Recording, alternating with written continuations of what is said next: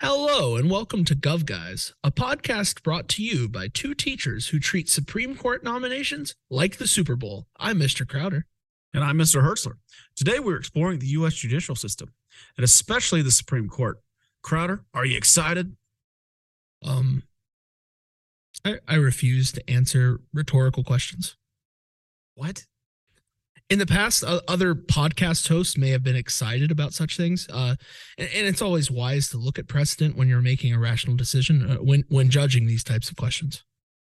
Crowder, what is going on? Why don't you just answer the question? Are you excited about today?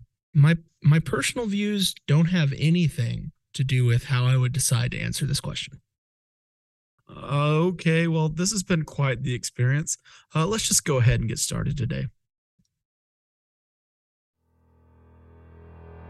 when in the course of human events it becomes necessary for one people to dissolve the political bands which have connected them with another, and we the people of the United States, in order to form a more perfect union. Government of the people, by the people, for the people, shall not perish from the earth. Welcome to the Gov Guys Podcast, Episode 5 The Good, the Bad, the Ugly, all about the judicial branch. Since I've now been confirmed as a podcast co host, I can definitely say I'm excited for this episode. The Supreme Court is perhaps the most mysterious of the three branches. While our founding fathers clearly had an idea what they wanted the Congress to look like, a pretty good idea what they wanted the executive branch to look like, it seems almost as if the judicial branch is somewhat of an afterthought. Yeah, when you look at the Constitution, it seems as if the framers of the Constitution didn't think the judicial branch would really be important in the long run. It's one of the shortest articles of the Constitution, by far shorter than Article 1, which created the legislature, and Article 2, which created the executive. And a fair amount of what the court actually does isn't even written into the Constitution. Yeah, Article 3 of the Constitution has three sections. The first says three things that matter. First, there will be a Supreme Court. Straight to the point. Very good. Second, Congress can set up other, quote, inferior courts. And third, Judges of all federal courts serve for, quote, good behavior, which largely we can interpret to mean that judges serve for life. The second section is a bit more substantial. It describes situations in which the court can make judgments, and more specifically, it describes when the Supreme Court would have original jurisdiction and appellate jurisdiction. Hertzler, what's the difference between original and appellate jurisdiction? Yeah, original jurisdiction just means that the court case starts at the Supreme Court that they are the first, and because the, the Supreme Court is hearing it first, they're going to be the only court to hear the case. Um, one to three percent of all total cases start at the Supreme Court level. The Supreme Court has basically first dibs at hearing and making a ruling. An appellate case is basically when the Supreme Court is ruling on the decisions made at a lower level. They aren't the first court to hear the case. Normally, they'll start at the district level, this district state level, and it'll work its way up if the decision isn't clear or they just feel like they need to have another set of eyes looking at the case. And the so called inferior courts, as outlined by the Constitution that Hertzler just kind of alluded to, they were created by the Judiciary Act of 1789. This set up our courts as a three tiered system. States also have created their own court systems, and generally they're similar to the structure of the federal level, but we're not going to be focusing on those right now. Working our way up at the federal court system consists of the district court, the appellate court, and the Supreme Court. District courts were established throughout the country. The goal was to have at least one district court in each state. Since North Carolina and Rhode Island had not yet ratified the Constitution when this bill was passed into law, 13 original jurisdictions were created around the remaining 11 states, including two in Virginia and two in Massachusetts, by far the largest states at the time. Today, there are 94 districts across our 50 states. This is the starting point for virtually every federal trial. At the district level, there are a few special courts designed for specific types of cases. For example, each district has a bankruptcy court, which specializes in those types of cases. There are also district cases that claim original jurisdiction for taxes, federal claims, and international trade. But beyond that, district courts hear nearly 350,000 cases a year for all types of issues, including criminal and civil suits under the federal law. Criminal cases are when a law has potentially been broken. Usually, the state or the United States are the plaintiffs in these cases, as they are the ones bringing the charges. Civil suits are usually for damages, breach of contract, things like that. The law isn't necessarily broken in these cases, but civil cases are meant to solve disputes between people. Normally, you see this. A good example would be if you're watch, you know, midday TV and you're watching an episode of Judge Judy. For certain instances, you might have both types of trials. Let's say someone is robbed and beaten the defendant, would be charged with assault and battery, which are crimes, but the person who attacked might also sue for damages from their injuries. Yeah, so let's say this trial ends. If one side or another is not happy with the result, they feel that the process of the trial or decision itself is problematic, they have a way to appeal. You know, they have the right to appeal these trials, and they will write and submit what's known as a brief to the U.S. Court of Appeals.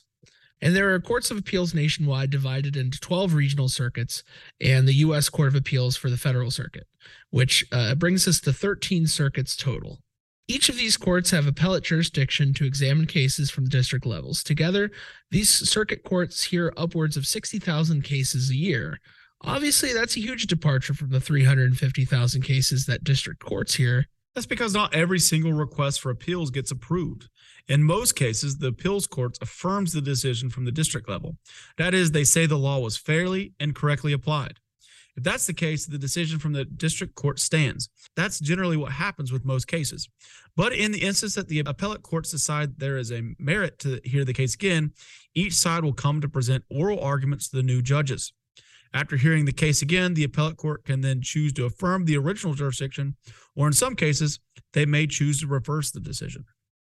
And finally, we have the Supreme Court of the United States. In one Supreme Court term, which starts on the first Monday of October and generally ends late June, possibly July, they hear around 100 cases, sometimes more, sometimes less. And as we stated earlier, most of these cases are heard with appellate jurisdiction. That is, cases have been heard at the district and circuit level first. And finally, they've made their way to the Supreme Court. Another possible path to the Supreme Court is through state courts. If a state gets to the state Supreme Court level, it could theoretically still be appealed to the U.S. Supreme Court. In order for a case to get to the Supreme Court, it really has to be special. Only around 1% of all cases filed with the Supreme Court are actually heard. In most cases, the Supreme Court affirms the decisions of lower courts. So let's say there's a very special case making its way through the court system from North Carolina. The first stop would be at the district level. And there are three possible locations where this court case could be heard. It could be heard in the Western District, the Eastern District, or the Middle District. If that case is successfully appealed, it will be passed to the Fourth Circuit Court of Appeals, and the trial is then sent to Richmond, Virginia. If the plaintiff or defendant wishes to appeal, they would submit a request to the Supreme Court justice that oversees that circuit. For the Fourth Circuit it's actually Chief Justice John Roberts. John Roberts would take this case to the associate justices and they would debate the merits of the brief and decide whether or not to hear that case at the Supreme Court level. Yeah, and it takes four justices signing on for the Supreme Court to hear a case. Four out of nine have to decide that the case has merit to be heard. And this is sometimes referred to as the rule of four. And if that's the case, the Supreme Court will issue a writ of certiorari. This orders lower courts to send up the case and the details for review. Only appeals cases with a writ of certiorari are heard, in addition to any of the rare original jurisdiction cases we discussed earlier in the episode.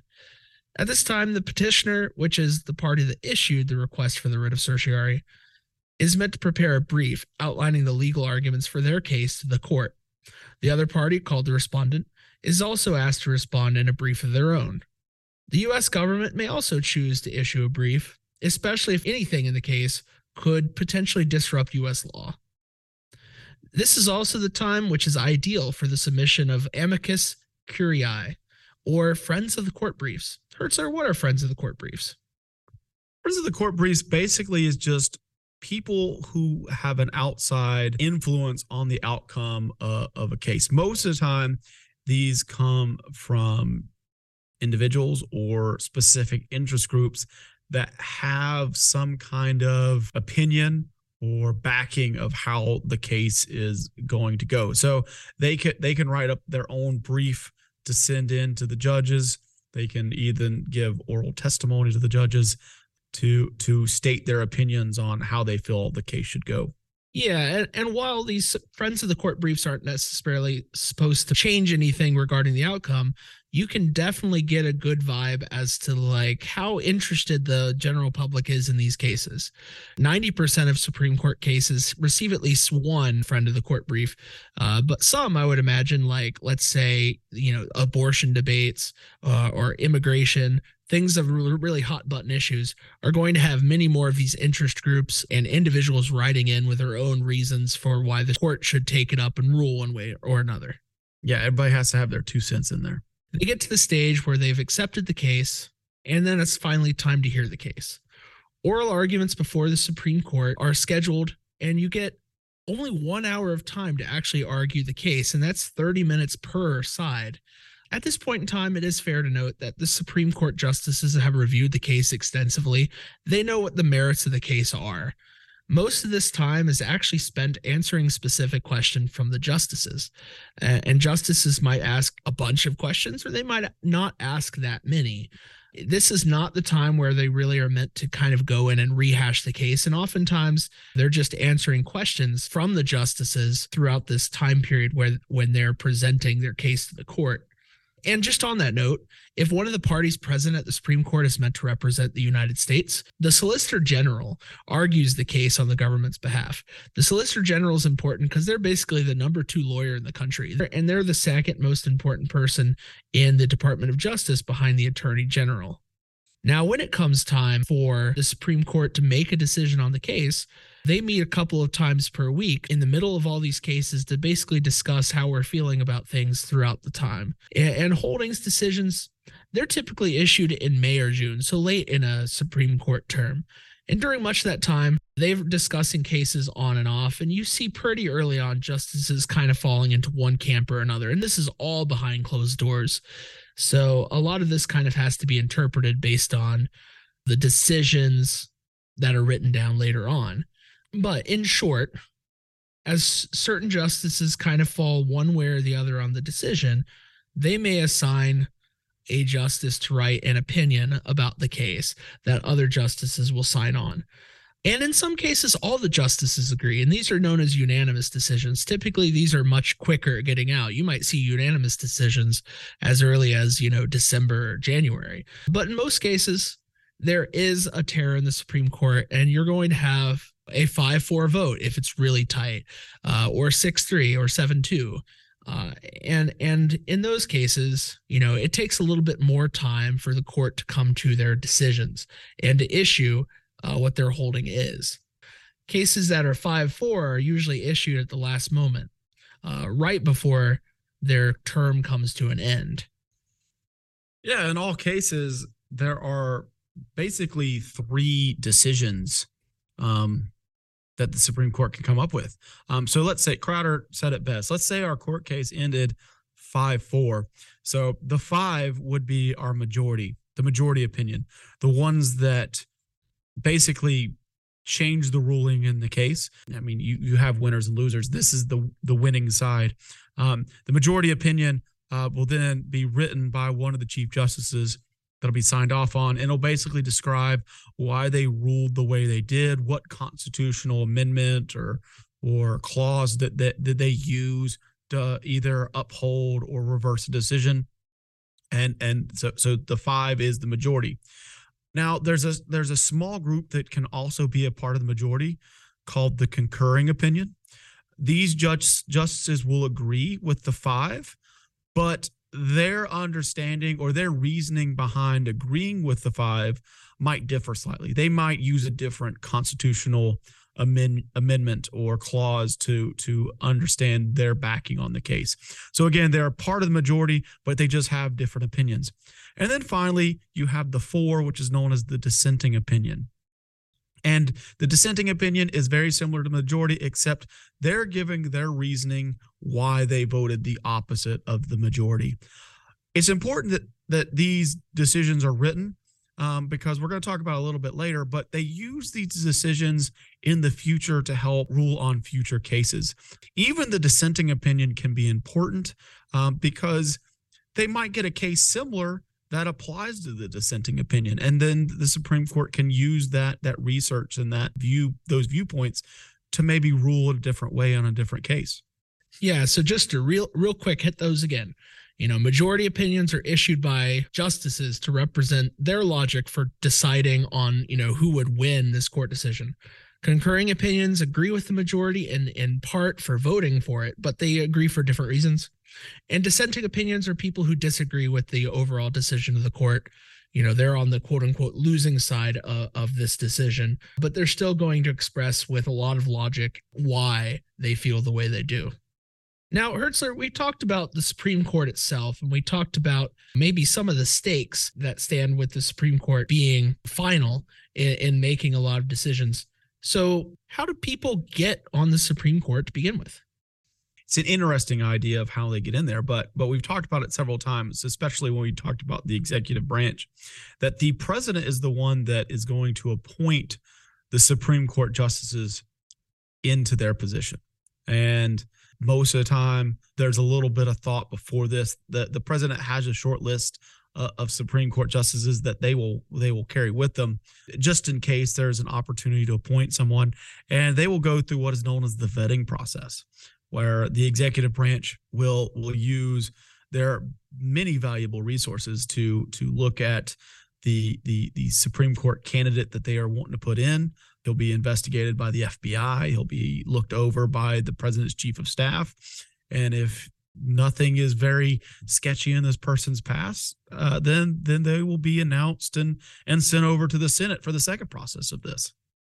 Yeah, I mean, there's there's kind of a joke that goes around to this, but the vetting process really does dive into your history, tries to air out any potential dirty laundry, so to speak, that you may have. You know, have you ever had a dog uh, poop in somebody's yard and you never picked it up, right? Like these are things that they're going to find out about.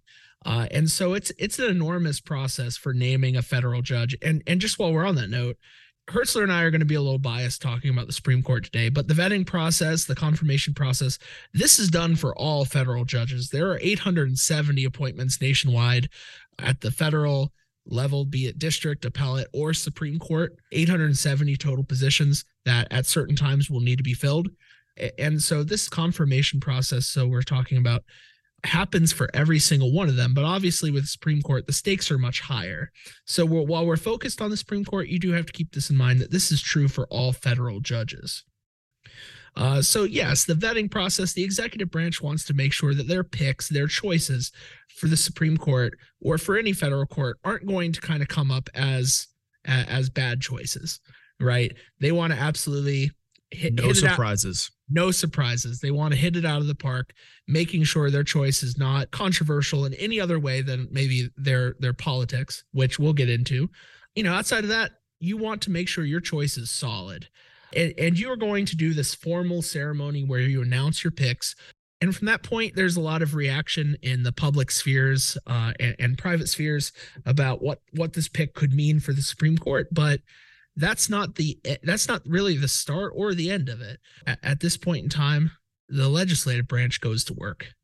Yeah, and you get sent to the Senate, where the Senate will then basically grill you. You might be asked political questions. What's your viewpoint on different issues?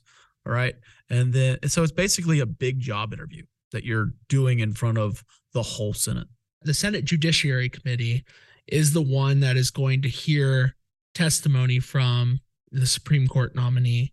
Even before we get there, there's a period called investigation where people on the Senate Judiciary Committee who are favorable or also not favorable of you being a choice for a court are going to look into your past in a very similar way to what you know the president did with the vetting process but even more so they're going to look at your decisions they're going to try to get inside your head and figure out what type of judge you're going to be uh, we're going to get more into that in just a minute. But by the time you even walk up before the Senate, it's usually a couple weeks later. They have done a deep dive into your history uh, from a political standpoint, from a you know your your standpoint as a judge. So they have a good idea how you might rule in certain really high profile cases. And as Hertzler mentioned, once it gets to the point of this big televised event, you have Supreme Court nominees go in front of the Senate Judiciary Committee for literally hours on end, answering questions about, or, or sometimes really not answering questions about how they'd rule in cases, their judicial philosophy, and, and so on and so forth. So, Hertzler, why is this process so important? Why is it so high stakes? Well, because again, presidents don't really get to appoint many Supreme Court justices. And when they do, you're appointing somebody for a really long time because as we we've talked about there's only three ways that you really you know stop being a supreme court justice you either die you can choose to retire if you feel like you you're you've done your your your diligence at, at the supreme court and you feel like it's time to pass the torch on to somebody else you can decide to retire or you can be impeached Supreme Court justice can be impeached just like the president can be. Um, it's not happened many times. Um, only one Supreme Court justice has ever been impeached, never removed. So again, you are putting this person in there for what could be a long time, especially if they're they're a younger person. So it is important that you really analyze what this person's going to be able to do when they get in the Supreme Court. You brought up a really important idea about how the Supreme Court picks have gotten younger and younger. And again, that that's very purposeful. You have a judge who is not elected. They have a lifetime appointment. If you name somebody who's 50 years old, you might have them on the court for 30, 35 years. And even long after you as a president or you as a senator might be gone, your impact of naming or allowing that person to be on the Supreme Court is going to have a permanent fixture on American history, especially when you're talking about implementation of public policy and uh, application of law and the Constitution. That 30 some years is going to long outlast the impacts of most presidents. Yeah, it's a it's a legacy thing almost, and you want your legacy to be, you know, kept with your decisions. Yeah, and, and, as we're talking about Supreme Court justices, it's it's become even more critical seemingly in the past, let's say 40 years, 50 years, especially if we're talking about kind of this post Roe v. Wade world, you know, which was decided in the early 70s. It seems like the decisions for Supreme Court have been even more partisan, even more significant because if you look at roll call votes for the Supreme Court justices, they weren't always unanimous, but it was pretty like one sided. You know, you have votes of like 90 to 10, 70 to 30, things like that. And that's just not the case anymore. Most Supreme Court cases today, most Supreme Court nominees today pass on partisan lines for the most part. And it's like, what, Ketanji Brown Jackson, I think I saw is 53 47. You know, uh, the Trump nominees were all pretty close to 50 50 type marks the process for naming Supreme Court justices has become even more political over time. And you have specific times when interest groups and political parties really try to tear down and dissuade the president from naming a controversial partisan choice. Hertzler, give us a little bit of background about Robert Bork and why he matters today. Well, Robert Bork was an interesting figure, him, you know, eh, but but the the thing about him is there was a lot of interest groups that didn't like his appointment, and these these interest groups have a lot of say when it comes to how the Senate votes for Supreme Court justices. Yeah, this is in the late 80s, and, and Robert Bork did have a questionable track record, perhaps you could say, for you know civil rights cases you know that was really one of the big things that uh, Democrats and, and interest groups that wrote into the Senate Judiciary Committee definitely were concerned about. And as a result of it, you almost have this this hugely organized and deliberate effort to keep Robert Bork from getting the nomination. He gets out of the Senate Judiciary Committee, really close partisan vote.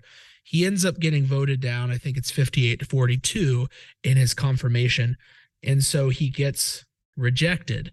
And really, ever since Bork in the late 80s, there have been deliberate processes from both political parties to essentially tear down and destroy Supreme Court picks so that you have somebody who's maybe named who's more moderate than the president's original choice.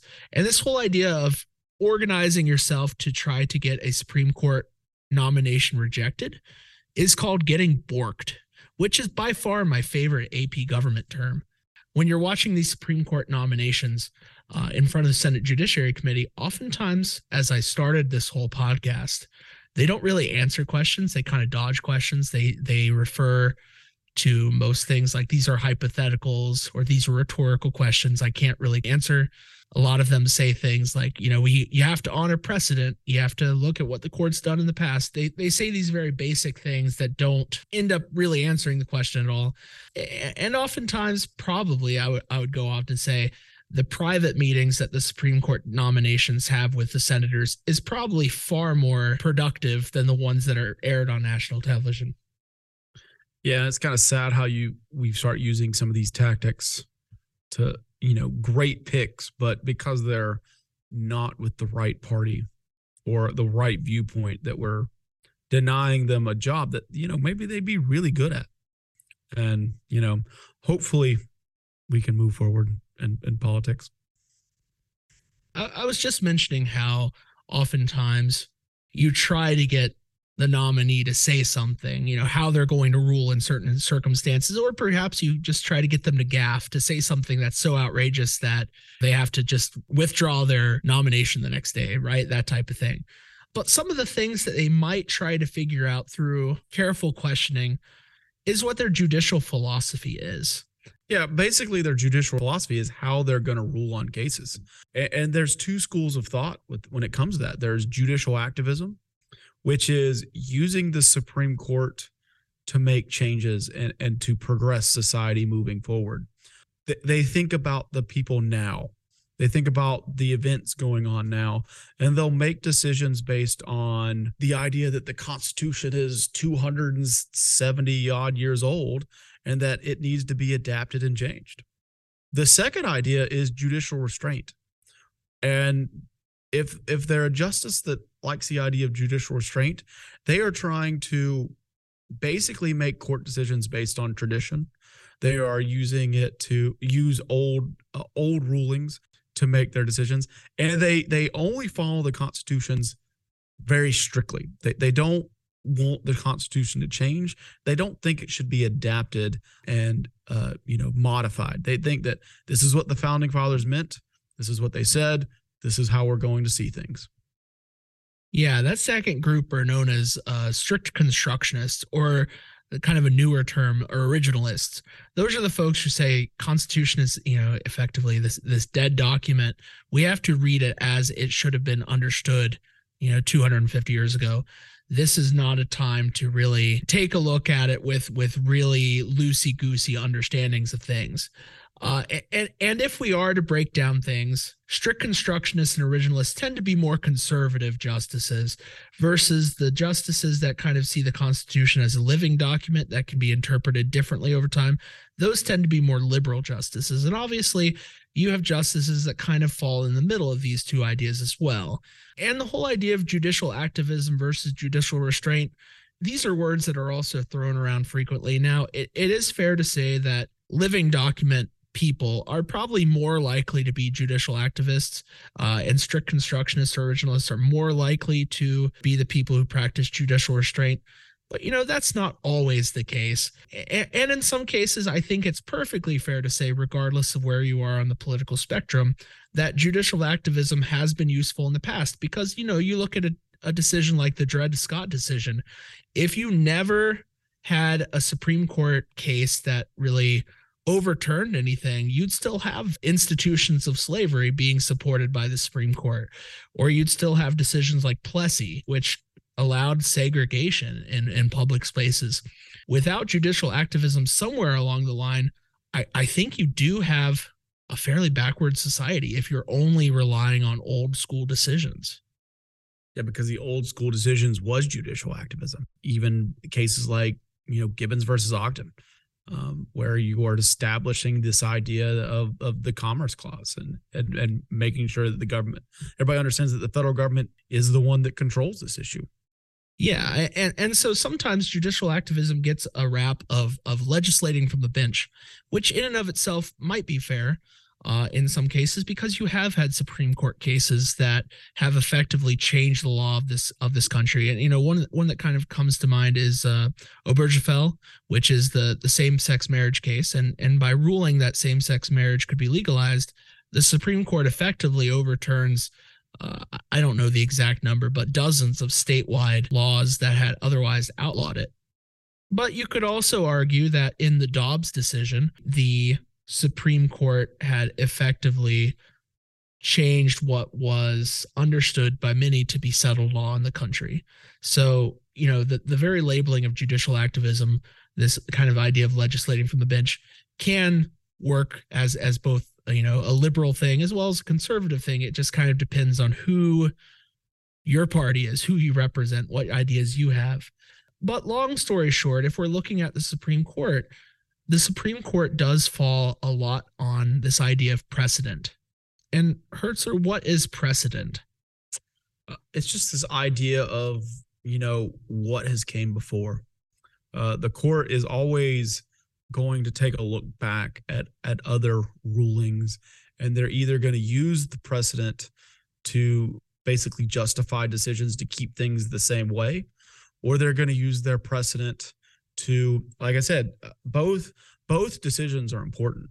That the majority and the dissenting opinion. Sometimes the dissenting opinion in a different court with different justices they might agree with the dissenting opinion and and and so so precedent is is very important to how judges make their decisions especially when you have court cases like Plessy versus Ferguson and then Brown versus Board of Education you know the precedent of of Plessy versus Ferguson is kind of you know separate but equal this idea that that we are going to have segregation and then the the precedent moving forward in in Brown versus Board is going to be you know this is wrong right so so so you use precedent throughout history to make changes yeah, and that's an important point you bring up. You know, the Supreme Court likes to hang their hats on precedent most of the time, but oftentimes you do have cases where precedent has to be reset, has to be overturned uh, in order to kind of move things forward productively.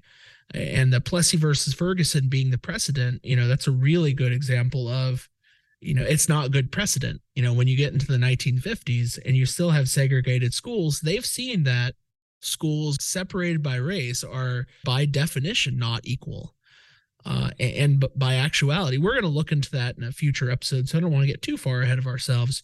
Um, but you do have those types of cases where, even though the Supreme Court likes to say, you know, stare decisis, uh, you know, let the decision stand, oftentimes the reality of the world that you're living in now does perhaps push you to overturn precedent, even if it's based on years and years and years of, of set precedent that has existed before. So, speaking of looking back, Hertzler, let's go back to the very beginning uh, and, and the origins for the Supreme Court. We mentioned before how the Supreme Court was written into Article 3 of the Constitution. It didn't really seem like it was going to be all that important. I mean, when the Supreme Court's first created by the Judiciary Act of 1789, there were six justices. You can't can't really disagree with six people. That's not very fun. They looked at it as like, this isn't English soccer. We got to figure out how to make this non tieable. That's right. There's a lot of debate when the Supreme Court, the idea of the Supreme Court's first created, is, you know, this is going to be dangerous. This is scary. This is, this is creating this super powerful branch of unelected people that can't be replaced, can't, you know, can't have their decisions be questioned until perhaps many, many years later. These are some of the issues that anti federalists are having when the Supreme Court and the Constitution overall are being proposed for the government back in the 1780s. Again, we go back to the very beginning in this class a lot because understanding the context of the time is significant. Well, we're so, using precedent from from history to. yeah, absolutely. Uh, so, so, we mentioned before the the Federalist Papers were all written to kind of assuage these fears and talk about like, hey, these criticisms of the Constitution are overblown. It's really not that big of a deal. We're going to be okay. And in terms of the Supreme Court, there are several Federalist papers that address the Supreme Court, but perhaps the most famous one is Federalist 78. And Hertzler, what were the main ideas behind Federalist 78? Well, first and foremost, the, the most important part of Federal 78 is again to remind us that the Supreme Court is important, but not to worry. It's not as, as powerful as the other branches. It's just there kind of as a mediator between the other branches of government to make sure that the president and the legislative branch are doing basically the will of the people. But it also brings in that argument of how long should these justices serve? And and Alexander Hamilton makes a point that these justices should serve a life term or as long as they need to. Yeah, good behavior was the term he used, and it's the term that's in the Constitution. You know, you shall serve for, quote, good behavior, which effectively means as long as you're as, not breaking the law, you're, you're good. As long as you're playing ball, we'll, we'll have you as long as we need you. What he says about the court's power is really important to understand. Like he's telling people that your concerns are overblown, and and what he says is the executive not only dispenses the honors but holds the sword of the community. The legislature not only commands the purse, but prescribes the rules by which the duties and rights of every citizen are to be granted. The judiciary, on the contrary, has no influence either the sword or the purse, no direction either of the strength or of the wealth of the society, and can take no active resolution whatsoever. It may truly be said to have neither force or will, but merely judgment, and must ultimately depend on the aid of the executive arm, even for the efficacy of its judgments. So, what he's saying there is that the Supreme Court has no real power. The Congress gets this fancy power of the purse, which Congress gets the right to borrow money and, and tax and spend money. The executive branch has the power of the sword, which is, you know, effectively making sure those laws are enforced, carrying out its actions, so on and so forth. And he says the judicial branch doesn't have either of these things. They have to depend on the executive branch to even get their authority enforced. Which brings us to our last point. And one of the reasons Federalist 78 offers kind of this Hamilton being a Nostradamus type figure here uh, is he he brings up this idea about what the Supreme Court should be used for. And even though this language isn't specifically written into the Constitution, it's definitely something that some of the founding fathers like Hamilton probably had in mind when he was thinking about the Supreme Court, and that is judicial review. Well, the idea of judicial review is just that the, the, the, Supreme Court is going to analyze everything that is being created, um, you know, by the legislative branch. And the Supreme Court is there to make sure that, you know, this is their check and balance. They're making sure that everything that that is made is going to be constitutional or not. So it's just this this double check of making sure everything is created fairly for the people by the government. Yeah, that idea of constitutionality is what's really important to walk away with with judicial review. Assuming that any of the laws go to litigation, you know, if they're challenged in court, the court system and ultimately the Supreme Court makes the final decision on whether or not that law is following the Constitution, which is the law of the land. And speaking of this concept of judicial review, we again have to go back in history and look at one of the very earliest court cases and the most important early court case in our history, which is Marbury versus Madison. You know, our friend Dan Roseman is going to really enjoy us talking about his boy, John Adams, who did wonders for this country yeah, Marbury versus Madison is is a great example of of pettiness. John Adams, everybody's favorite early president, is going to lose to Thomas Jefferson in 1801. And as Crowder mentioned, leaving a legacy of, of adding different justices to different positions is important for a president because, again, they're there for life. So these justices are going to leave a lasting impact for not only you know John Adams, but but the party that John Adams supports. And one of those jobs is going to go to the, a man by the name of uh, William Marbury, who was being put in at a district court level.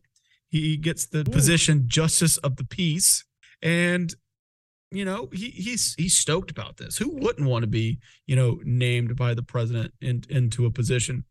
Um, but the problem is nobody really liked the fact that that John Adams did this and, and overstepped his bounds of creating these positions. James Madison, who was in charge of handing out the commissions that, that John Adams had created, never got William Marbury his position. And as anybody who has ever applied for a job or, or or went to a job interview, when you don't get it, you get a little bit annoyed. And and William Marbury was was annoyed that he was promised this position and the position was never delivered to him. So that's going to lead to Marbury suing Madison over this position. Yeah, and the the important thing to understand that just needs to be reiterated here is that this is during the changeover between one presidential administration and another. Thomas Jefferson and John Adams hated each other. Uh, and they were coming from two different political parties. Adams was a Federalist, Thomas Jefferson was a Democratic Republican. You know, this is George Washington right away saying, hey guys, we shouldn't make political parties. And almost right away they do. And they're already really at each other's throats. So John Adams knows he's being shown the door, and there is this period of lame. It's called a lame duck session, which lasted from late November all the way until March at this point in time. And during that entire time, John Adams is still in power, but he knows Thomas Jefferson is coming. His goal is to really try to screw over Thomas Jefferson as much as he can by filling these judicial appointments with Federalist judges, people who are going to disagree with Thomas Jefferson and really keep him from doing his job. And, and, really, they're they're filling. I think it was about sixty positions as quickly as they can all over the country with these Federalist judges, even creating some new positions. John Marshall who was the Secretary of State under John Adams, is actually given the new Chief Justice position on the Supreme Court that had recently become open. Adams and his people are really busy at work trying to get as many of his cronies named into these positions as possible. And when Thomas Jefferson and, and James Madison walk in in early March of 1801, they're probably wondering, you know, what the heck happened here? there are all these commissions that have gone out, and there are a few commissions sitting on the desk of the new Secretary of State, James Madison. We can only assume that William Marbury's is one of these commissions that is sitting on his desk and, for all we know, ended up being ash in the Department of State's chimney. So William Marbury sues Madison. And so you're facing a potential crisis here of the Constitution because John Marshall, who's the new Chief Justice of the Supreme Court, realizes that he's going to have a standoff with Thomas Jefferson, uh, who is a member of a different political party than his own. And as we mentioned with Federalist 78, the president is in charge of enforcing the law of the country, whether it coming directly from the legislative branch or whether it's a power that's essentially ruled on by the judicial branch. Those also have to be enforced and carried out by the president. If Marshall hands Thomas Jefferson a decision that Jefferson doesn't like, you face this idea of the president just saying, Oh, yeah, what are you going to do about it? Right. Andrew Jackson, most famously with Indian removal, the Supreme Court, John Marshall was the Supreme Court justice, told Andrew Jackson, This is unconstitutional. You cannot remove the Native Americans from the Southeast, mainly the Cherokee in the North Carolina, Tennessee area. And Andrew Jackson looked at John Marshall and said, "Come at me. I, yeah. I don't I don't have to listen to you. You know, I have the power to enforce your rulings and I don't agree with this one." So it doesn't matter what the Supreme Court says. I'm I'm going to do whatever I want to. And the Native Americans were sent out to Oklahoma. Yeah. Indian Removal Act was cast down in the Supreme Court, but it happened anyway because the Supreme Court can't make things happen. Uh, but back to this original decision uh, of Marbury versus Madison, you know, I have a couple of issues come up. You know, one, was Marbury's appointment even valid to begin with? Two, is there a way that Marbury can have his grievances fixed, right? And the third issue, and really the issue that's going to be most important when we're kind of looking at this case overall, is whether or not the Supreme Court even has the right to hear this case. So let's look at these decisions and what Marshall decided in his decision. He says that yes, Marbury's appointment was valid. We can't produce physical evidence that Marbury's appointment existed, but John Marshall wrote it. You know, he knows full well that it existed at one point in time. And so, very quickly, that was an argument that Madison and his people didn't pursue very long. Um, so, yeah, Marbury's appointment was valid. It was a commission, it was signed by the president, it just had not been received by him. Next, is there a way that Marbury is properly airing out his grievances, getting it fixed? And, and Marshall Court ruled yes the writ of mandamus, which is effectively something you would deliver to James Madison and say, hey, do your job, is something that the Supreme Court and Marbury could pursue happening. But there's a really big technicality here. Yeah. Yeah. And that, and it's really interesting what that, that technicality is. Um, the fact that they believe that, that the Supreme Court really doesn't have much say in this because conflict of interest. And that basically this case dis, def, you know, you know, changed the Supreme Court. And and, you know, some people felt like they should be ruling on that. And that's where this court case kind of falls apart for Marbury. And and basically where the court the, the case kind of comes to an end. Yeah, I mean, if you're reading the decision for the first you know, two thirds of it, you're probably thinking this Marbury guy is going to win. Uh, but the technicality is that Section 13 of the Judiciary Act of 1789, which gave the Supreme Court the jurisdiction to hear a case such as Marbury's, it actually conflicted with Article 3, Section 2 of the Constitution. Marshall looked very closely at the Judiciary Act as well as the Constitution, and he looked at them side by side. And there are only very few instances that are defined in the Constitution as giving the Supreme Court original jurisdiction. And based on Marshall's understanding, this Section 13 of the Judiciary Act was not one of them. So, by the very idea that Marbury effectively went to the wrong court, the Supreme Court could not issue the writ of mandamus because the law that says the Supreme Court should do it in this instance is unconstitutional. And that establishes for the very first time this precedent of judicial review in which the Supreme Court can look at laws and determine their constitutionality.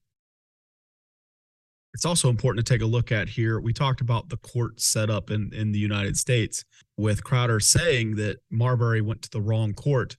Since he went to the Supreme Court right away, that it's over. There's there's no chance to appeal. Um, court cases cannot go down the, the, the jurisdiction ladder. All right.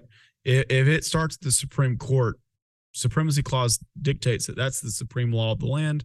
Whatever they say goes. Um, there's no chance to appeal. If he would have started at district level, there might have been a chance that there would have been a more favorable decision for him. And even if not, it could still go up the ladder of the appellate system.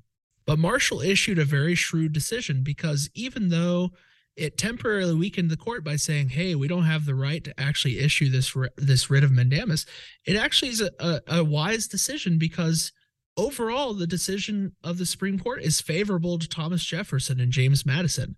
These are decisions that Thomas Jefferson is ultimately going to make sure happens. He's not going to directly defy the Supreme Court right off the bat. Yeah, yeah, he plays ball with with Marshall's decision, which is important, especially moving forward. Like I said, you're still going to have historical examples where the president's not going to listen to the Supreme Court, but it does set a precedent moving forward. There's that word again. Even though it looks like the Supreme Court has really lost this battle by saying, "Hey, William Marbury, you really should have won this case, but you know you didn't. Thomas Jefferson, his folks are right." John Marshall and the Supreme Court really do kind of win the war here because they established this idea of judicial review, which goes on to be probably the most fundamental power that the Supreme Court has moving forward. So now we finally have some shape of what the Supreme Court does. Thanks, thanks, founding fathers. Thanks for making this so complicated. When we get to this last little debatable section of our show, maybe some of the same questions that we had before. Is is the Supreme Court potentially too powerful? How do we feel about lifetime appointments on the Supreme Court? Is the Supreme Court above politics? And maybe a hot button issue that's maybe more recent is what what precedent exists for changing the composition of the Supreme Court, perhaps adding a few more justices Let's start with that very first question is what what do you think about the power of the Supreme Court? Has the court gotten too powerful? I don't know if the Supreme Court has become too powerful. I think the tool of the Supreme Court has become too powerful for the executive branch. You know, using it to kind of bend their will. You know, thinking about the appointment of of judges here recently, all been about, like you said, young judges who are going to be there for a long time that are going to make decisions for your party. So, yes, Supreme Court justices have a lot of power with their lifetime appointments, but I would like to argue that the power of the Supreme Court being used as a tool is, is kind of the controversial issue here. I generally agree with what you're saying, but I think on the flip side of that, you could make the case that isn't this just a strategy or a loophole the executive branch has seized on more recently than ever before? I mean, why would you name somebody to the Supreme Court if they're only going to be there for 10 years? You know, why would you not try to name somebody who has a long lasting impact to kind of continue your legacy long after your presidency has come to an end? Basically, the point is just using it as that tactic. Yeah, uh, and, and there's a point to be said in terms of the power of the Supreme Court in that, you know, these are unelected people. They serve for life. They can't have their decisions challenged except for in the rare instance that there's a future Supreme Court decision that that reverses uh, and that doesn't never happen, but it, it, it, might take several generations for it yeah, to, look, especially if you're looking at Plessy yeah. versus Brown. I, I do think there's merit to the idea that the Supreme Court might be a really powerful branch. But on the flip side, I do have to agree with Hamilton that ultimately the Supreme Court is only as powerful as the executive branch really allows it to be. What are your thoughts on lifetime appointments? Yeah, that is the the, the big issue now with the Supreme Supreme Court, isn't it? Especially just you know politics in general is you know a lot of people are getting tired of older generational people running running government. So lifetime appointments are interesting because you know especially when you're talking about your judicial philosophy. I feel like a lot of judges moving in early maybe um, trying to progress society moving forward, trying to say, hey, there's is some open interpretation. But as they get older, you know, kind of like our political ideology changes, maybe they become more judicial restraint. You know, this is how it was when I was first here. Um, so let let's restrain ourselves, really, you know, grasp this idea of the Constitution can't be changed. So I would argue that lifetime appointments aren't that great um, because philosophies change over time and their viewpoints could change. Sometimes it can change for the positive, sometimes it'll change for the negative. Yeah, to, to, just to argue, to maybe play devil's advocate with that idea, though, one of the things that Hamilton argues in Federalist 78 is the idea that, look, there are only so many people who are suited to take on this position of, of a Supreme Court justice or a federal judge in general you know you have to dedicate years of your life to understanding the law inside and out you have to dedicate years of your life to looking at and understanding and applying the constitution in a way that's favorable with the american bar association and other judges and and senators and so on and so forth and ultimately the number of people that can qualify just based on those merits alone start really filtering out the grand number of people in this country of uh, we'll call them armchair activists who don't necessarily put in the work but just have really strong opinions one way or the other the amount of work and time that goes into being a really good judge that would even be considered by the supreme court you you would almost have to have the lifetime appointment as almost almost like a reward for the types of people who would have to fully commit themselves to the law to the degree that they would be recognized for that position. So Hertzler, here's, you know, we're getting more and more down these kind of hot button issues. What do you think? Is the Supreme Court above politics? I think so, mainly with the idea of these aren't elected officials. You know, we talk about it all the time. Constitutionally, if we don't like our representatives in the House or in the Senate, we have the opportunity to vote them out and putting people in power that are going to do the will of the people. So, in that case, democratically, yes, I feel like Supreme Court justices are above politics because they don't have to campaign. They don't have to bend to the will of the people because there's no consequences if they do something that the people don't like. Yeah, uh, to to almost reinforce that point exactly you know you you don't have to bear the brunt of controversial choices controversial decisions it's one of those things that i think you and i have argued almost exhaustively that the senate the house of representatives especially they don't really like to make controversial choices and decisions and so oftentimes i feel like a lot of laws are even created that will just immediately be taken to the supreme court uh, through litigation working up the court system through district appellate and so on and so forth it's almost as if some of those really tough decisions they leave to the judges uh, ultimately to decide these types of things because they don't want to make the tough choices early on and because of the fact that you don't have supreme court justices running for election or reelection you know ultimately their decisions be it good or bad uh, are are ones that they can you know, sit back and essentially be out of public uh, I guess public scrutiny is not fair because that's definitely still there, but yeah, they they not, are scrutinized all the time. Definitely, um, but they're not going to pay pay the price for making those decisions at the ballot box.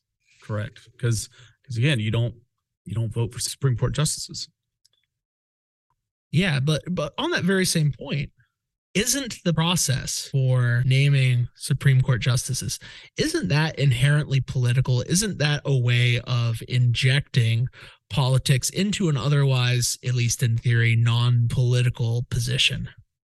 I mean, yes and no. We do elect the president, who then appoints our Supreme Court justices, but we don't know what his short list is we don't get a say in who he's going to appoint. So he may appoint someone that vastly differs than the people that are voting him in. So so again, we don't get a say. We don't even get a say in the confirmation of said Supreme Court justice. We just have to deal with the situation that the president presents us. But it does seem that presidents who make Supreme Court nominations along political lines are going to be much more supported by their party if you don't have a divided government. The Senate is almost a rubber stamp for the president to name in any type of candidate. Uh, and and maybe it's become more like that over time, uh, especially in the last you know forty or fifty years, where the Senate is just meant to basically be a rubber stamp for the president, and it's not necessarily designed to be that way. It's just perhaps how it's gotten to that point and in divided government it's one of those it's it's even worse like this could be a fantastic wonderful judge who has made a number of really good decisions based on their interpretations of the constitution but if they're not from your political ideology you stand against them 100% like i do think that's inherently flawed in injection of political process uh, in this supreme court nomination and even going as far as that is the interest groups playing a big role. Sure. It could be something that it could be a person that people agree with the president's pick, but an interest group playing a big role in getting that person borked is not the will of the people. So doesn't feel political there either. But just to reemphasize the point of politics getting in the way of this nomination process is again, I want to return to the idea that Supreme Court justices were routinely passed uh, by bipartisan support. You know, 60 40. It used to be 60 votes were required to pass the justice. And I could only imagine how few people would get named to any courts today if that were still the case. Especially considering the fact that Senate is 50 50 basically yeah, Absolutely. Uh, you have to find 10 more votes, guys. Yeah, but that's not the case anymore due to um, a, a, rule change that Harry Reid, the Democratic leader, pulled in you know Obama's years in office to make it only 51 votes. Before it used to be 60, and even with 60 being the threshold, people would vote. You know, even this, even though this judge doesn't necessarily reflect my viewpoints, they are a good judge. And I think we have lost that a little bit as politics has become more and more interjected into the nomination process. Yeah, as a judge, you're supposed to be fair, but as we move forward, you know, fairness has nothing to do with it. It's it's what the will of the party almost. So last question, just as we're getting more and more perhaps controversial here. What about increasing the size of the Supreme Court? You know, if let's say Joe Biden, who is a Democratic president with an overwhelmingly conservative court, the current composition of the court is 6 3. Why not just expand the court, name a couple of justices so you get the advantage in votes? Well, first of all, if we're going to take a look at precedent, you know, this has been tried before and actually been struck down by the Supreme Court. FDR tried to do this during the Great Depression era what did what did he try to? So he tried. We he nine. tried. To, he, tried, tried to, go, to, go to 15. 15. Yeah. Oh, six justices he was going to appoint. That is just just crazy to think.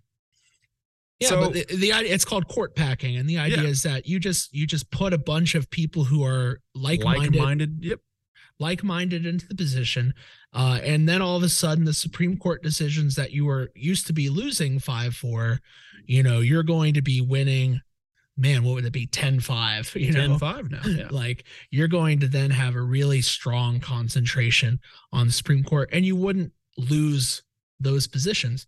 Um, you know, but aside from that, when you're talking about precedent, if we look back at the very beginning of the Supreme Court and when it was when it was created, you know, there were six justices. So clearly the Supreme Court has changed over time. So the Judiciary Act of 1801 reduced the number of justices from six to five, should there be disputes in the office. In 1807, not too long after that Marbury versus Madison decision, Congress actually chose to increase the number of justices on the Supreme Court to seven. And it was, quote, in response to the geographic expansion of the nation and the increased caseload of the district courts in the West.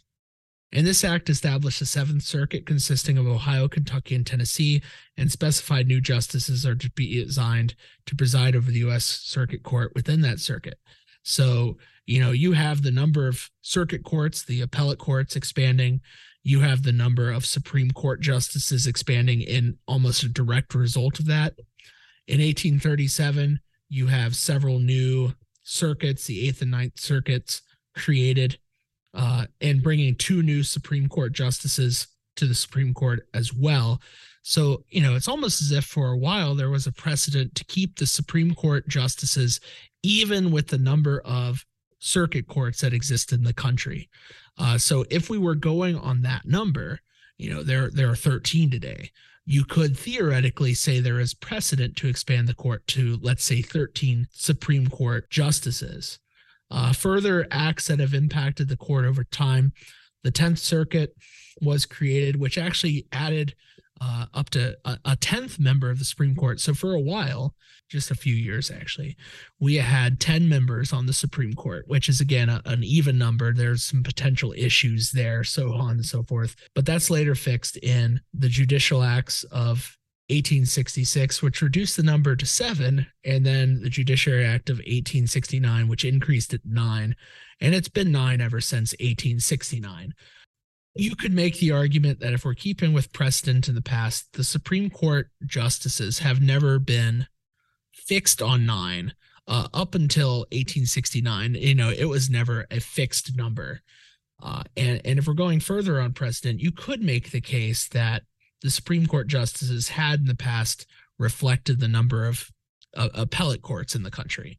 So if we're going on that, you could make the case for it to be up to 13. I don't think it will ever happen because this is something that's going to need to pass Congress. You know, Congress, and, yeah. You know, we were just talking about you know Supreme Court justices being a political issue. Um, always having divided government it's going to take a, a, unified government to, to pass this, but um, I, I just don't see it happening anytime in the future. So it's clear that over time, the Supreme Court has expanded beyond what the founding fathers tended to maybe see as kind of the throwaway of the three branches to being a pretty significant branch maybe not the most powerful but maybe depending on on how you feel about the supreme court and ultimately the decisions the supreme court makes are ones that stick around, and the justices that serve on the Supreme Court have a lasting legacy on American history, which can make the case for the Supreme Court being one of the most important branches of government. Thank you very much for listening. Just a quick reminder um, if you want to follow us, we're on Instagram. Uh, we are also on TikTok. We make fun little videos that that that are educational but also enjoyable to watch. Uh, remember, you can listen to the Gov Guys podcast on Spotify, Amazon Podcast, and Apple Podcasts. Pretty much anywhere you can listen to podcasts, we're there. So, thank you once again for everyone tuning in, everyone listening. We hope this has been helpful for those who have used this as a study tool. Uh, we encourage you to keep listening. We're trying to stay ahead of the class for that exact reason this is our third podcast that we've recorded like this month so we're really trying to to, to pump these out quickly uh, so that you guys have some extra study tools uh, in, in, your arsenal all right guys y'all have a great evening and we'll see you guys later yeah good night